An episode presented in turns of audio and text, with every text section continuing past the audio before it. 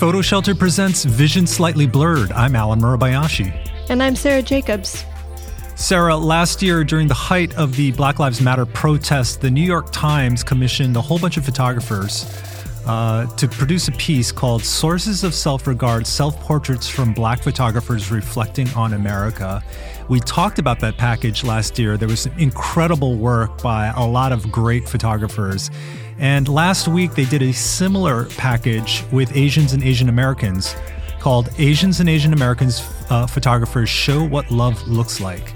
And there was just a huge range of photographers from all over the country, uh, from all different ethnicities East Asian, South Asian, mixed uh, ethnicities, and with just really tender photographs. I was really kind of struck by the whole mood that was set by that piece. What, what was your take on that?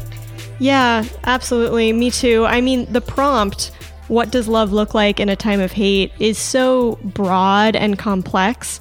And I really felt like the resulting work reflected that. Um, I mean, while food seemed to be kind of this common theme depicted and talked about by more than one photographer, right. really, which I, I just loved, the subject matter, the color palettes, the approach to the answer to that very complex question all just visually varied and it it made for an incredibly wonderful package to scroll through. There were 28 photographers uh, in the package. The images were edited by Nakyung Han and Jolie Ruben. And a number of the photographers we've talked about on the show before, including Haruka Saku- Sakaguchi, Stephanie Mei Ling, who we talked about last week, mm-hmm. Young Hee Kim, Chang W. Lee, who's a, a staff photographer for the New York Times, and just a ton of other photographers whose work I wasn't familiar with, but I but I loved. Yeah, I really particularly love Stephanie Mei Ling's work. Um, she did some black and white self portrait work that was just really stunning. And you know me, I'm a sucker for self portrait work. So th- those really, really drew me in. Um, one photographer on the list who I've had the honor of working with, Jing Yu Lin, um, was on there. I had a shoot with her once. She did the lighting. She saved my butt. she, she, was amazing. For this piece, she took photographs um, of food in her kitchen that were just looked uh, wonderful. You know, the food thing is is definitely real in the Asian cultures that I'm a part of, in, in Japanese and, and Korean uh, uh, culture. But you know, there's a lot of cultures where the familial instincts is to feed people. You know, I see that in, in some European cultures, Italian culture, for example. Mm. You know, French culture is is very similar in terms of like being food oriented. So it, it's neat to see the Asian Asian American perspective on that, but also knowing that it's not totally unique. Um, some of the images that I loved, uh, photographers I, I wasn't familiar with. Ricardo Nagaoka's photos, uh, he actually had two different subjects, but there was a, a set of color photos of two sisters um, that were just lovely. You could kind of see how much they they adored each other. Uh, the color in Heather Sten's photos, um, mm. something really kind of ephemeral about about the color palette that she was using. She has an incredible portfolio. She takes a lot of celebrity portraiture in sort of this artful editorial way, and yeah, her work was really stunning for this. Tess Ayano talked about how her parents uh, were of mixed heritage. She had a white father and a Japanese mother, if I'm remembering correctly. And now she's dating uh, a, a, mixed person, and she herself is mixed. So she would juxtapose uh, photos of her parents against similar posed photos of herself and her boyfriend, uh, which I thought was fantastic. Um, Hiroko Masuike is a staff photographer, if I'm remembering correctly, for the New York Times, and she was in Japan. And to me, her photos read as the most documentary photojournalistic of of the bunch, uh, mm. and it was just uh, documenting her her parents in you know this small Japanese apartment and cooking and doing the the daily li- life thing, uh, which was fantastic. And maybe the set of photos that was most like that, that doesn't look like Asians was Alex Lau's uh, weightlifters. Mm. Um, and I think one of the points of this package was to sort of counter stereotypes that we have in our mind about what white people do, about what non-white people do, about what Asians do, et cetera. And oftentimes, you know, Asians and Asian men uh, are portrayed as like these skinny weakling guys who only do martial arts. So it was great to see these like jacked bodies lifting huge amounts of weight. Um, That just resonated with me. You know, when I was growing up in the 70s and the 80s, depictions of Asians was really, really limited to like Bruce Lee and Jackie Chan. And you would never have a lead uh, actor, for example. Uh, there were very few known athletes in, in the West of you know Asian heritage. Um, and you started to see a little bit of that shifting into the late 90s, early 2000s when like Lisa Ling was, you know, on Charlie's Angels, but she was still portrayed as like the exotic one, right? And it wasn't really until like we get into Lost, the ABC uh, kind of mystery drama, where you start to see depictions of Asians as just like regular people, uh, which is so heartening. And so now I'm, I'm so glad to see uh, the New York Times commissioning these photographers to show what Asian Americans look like in this country. Uh, just f- fantastic work. Annie Leibovitz has photographed yet another Vogue cover, but this time it was rece- received uh, much better by the public than her previous um, shots. This was of Amanda Gorman, uh, the young woman who is the very first National Youth Poet Laureate. She recited her poem, The Hill We Climb, at Biden's inauguration, and she is the recent Vogue cover star photographed by Annie Leibovitz. And honestly, I think the photos are stunning. Twitter was happy with them, so of course, Annie Leibovitz didn't get much attention. I did Well- notice. I did notice that people weren't calling her out as much. Uh, um, yeah. What do you think of the shots? Well, last July, uh, Annie shot Simone Biles for the Vogue cover Yes. and just got nailed because the the skin tones were were honestly pretty horrible. Yeah. Um, and you know, a lot of people were saying Annie doesn't know how to shoot black people. She doesn't know how to do black skin, and uh, you know, Annie's been around for a really, really long time, and I, I don't think it was a technical choice per se. I think it was a artistic choice. You know, if you look at a lot of her portraiture, there's a color cast to it. I mean, she's she's grading the photos to color grading the photos to look a certain way, and in this case, um, you know, when you look at the photos of Amanda Gorman and you see the the styling and the makeup uh, and the lighting, they're beautiful photos. So my my takeaway from this was like, yeah, they look pretty good. Now, I will say when you compare the photos of Amanda Gorman from the inauguration and the the tone of her skin compared to these Vogue images, the Vogue images still have a color cast on them. Amanda Gorman from the inauguration photos and from other photos I've seen is a fairly dark skinned person. And in these photos, she has a lighter sort of caramel complexion. And again, I, I think it's an artistic choice to to have the color grading kind of flow into those warmer, uh, kind of ruddy, reddish tones. And either you agree with it or you don't. I don't think it's accurate to say that Annie doesn't know what she's doing technically. Yeah, yeah, I, I would agree with that. I would say that the photos do not completely accurately depict um, Amanda Gorman, but they do have an artistic vision from Annie that you're seeing uh, that has those kind of like those warmer yellow tones, etc. Um, I recently had a thrift store find of Annie's 1983 book photographs. Um, and it, I mean, her early work from the 70s and early 80s is just incredibly, incredibly meticulous. Uh, and she really, you can tell that she really has sort of, in her more recent years, I think, artistically expanded and and let go of some of the rigidness I think that used to be in some of her photographs.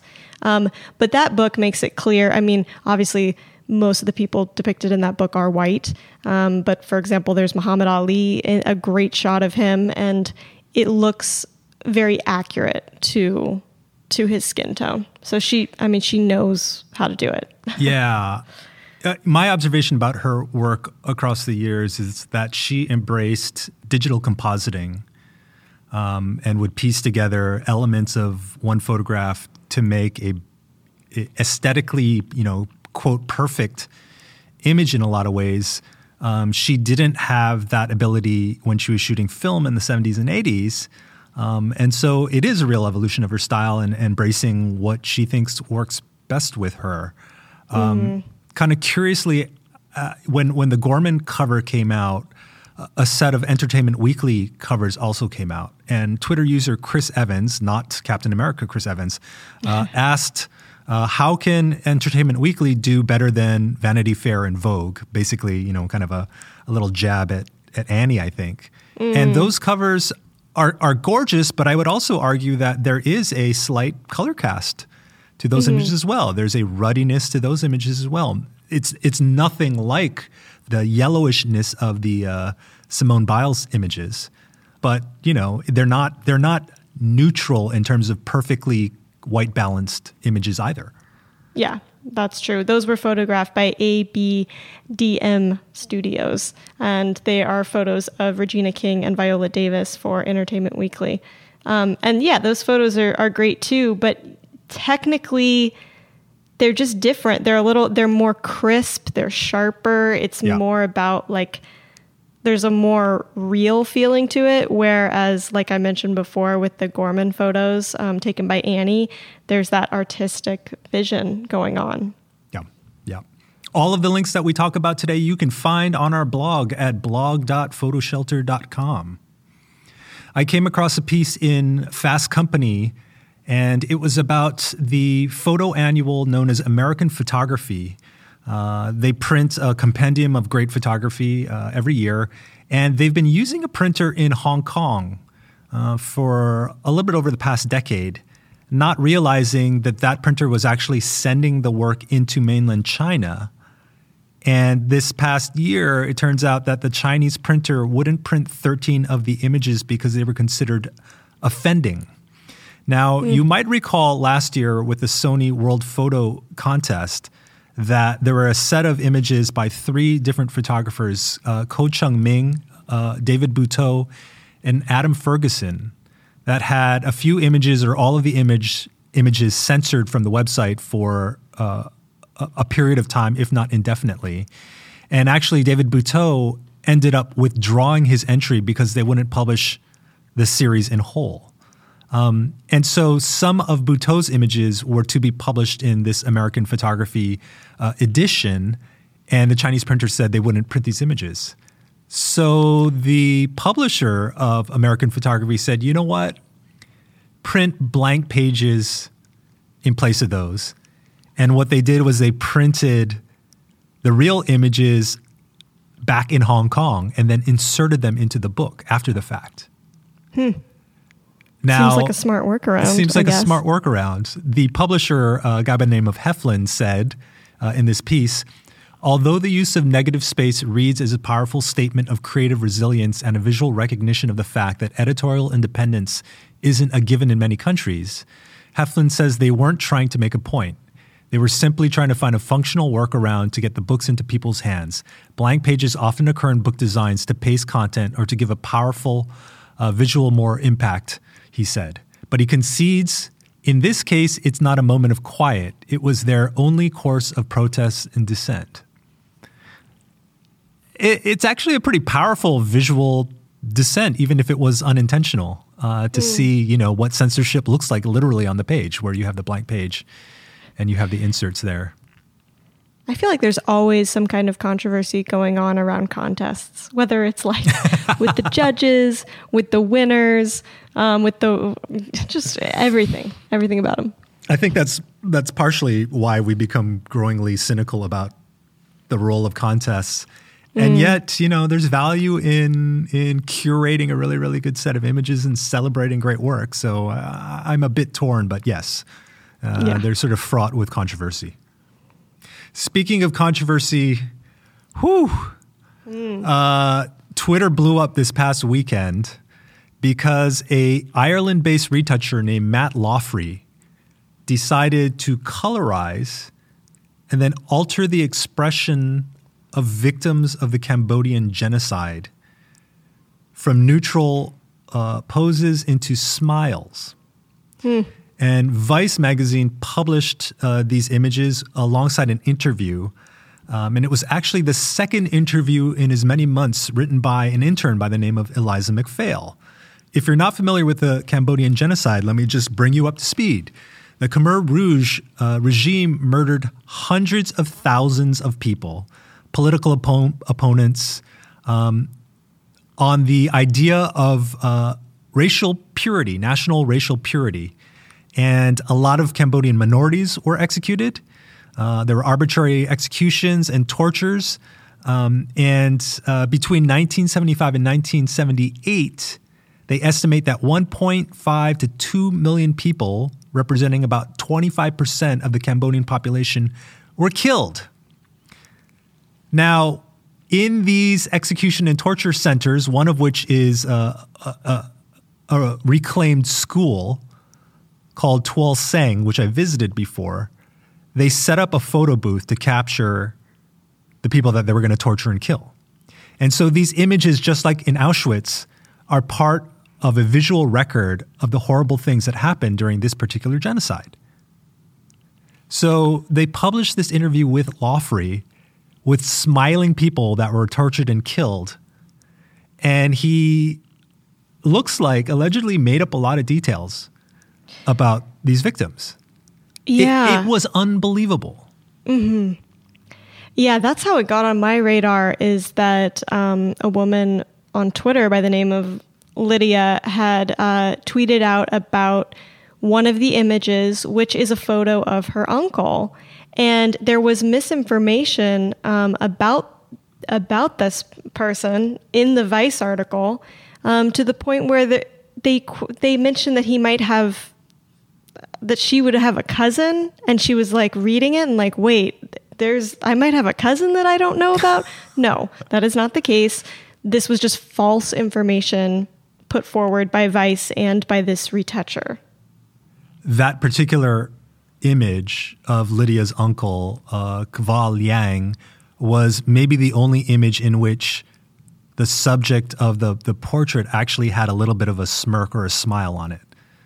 So she says that in this case, I, she has seen the the original image and that was accurate, but they colorized the image and and then Loughrey made up this whole fabricated history for this person, which is completely inaccurate.